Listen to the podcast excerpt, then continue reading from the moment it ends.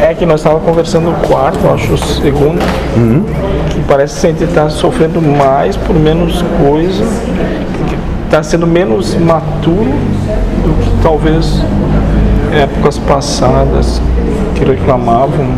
É, moça que. Está mais fácil agora. Você Moça, é que agora que vocês têm o anticristo. Ah, tá. Entendi. Esse detalhezinho tá fazendo muito com vocês.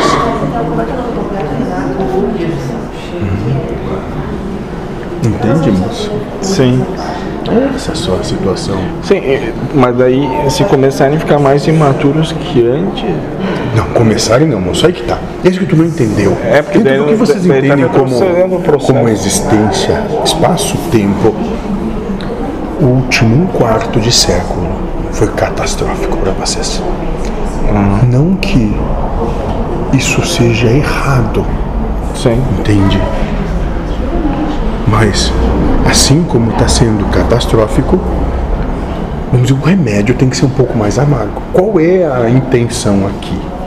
É com um remédio menos amargo, possam buscar a sua autocompreensão, a sua lucidez, para que saiam desse estado senil. Mas alguns que não conseguem nem com remédio, daí foram realocados ou não. Essa tal de. É, moço, dentro do que eles entendem como realocados, é. Agora não foi para lugar nenhum, só está no estado de entendimento Ah, tá. Não existe espaço, não existe existe. tempo, né, moço?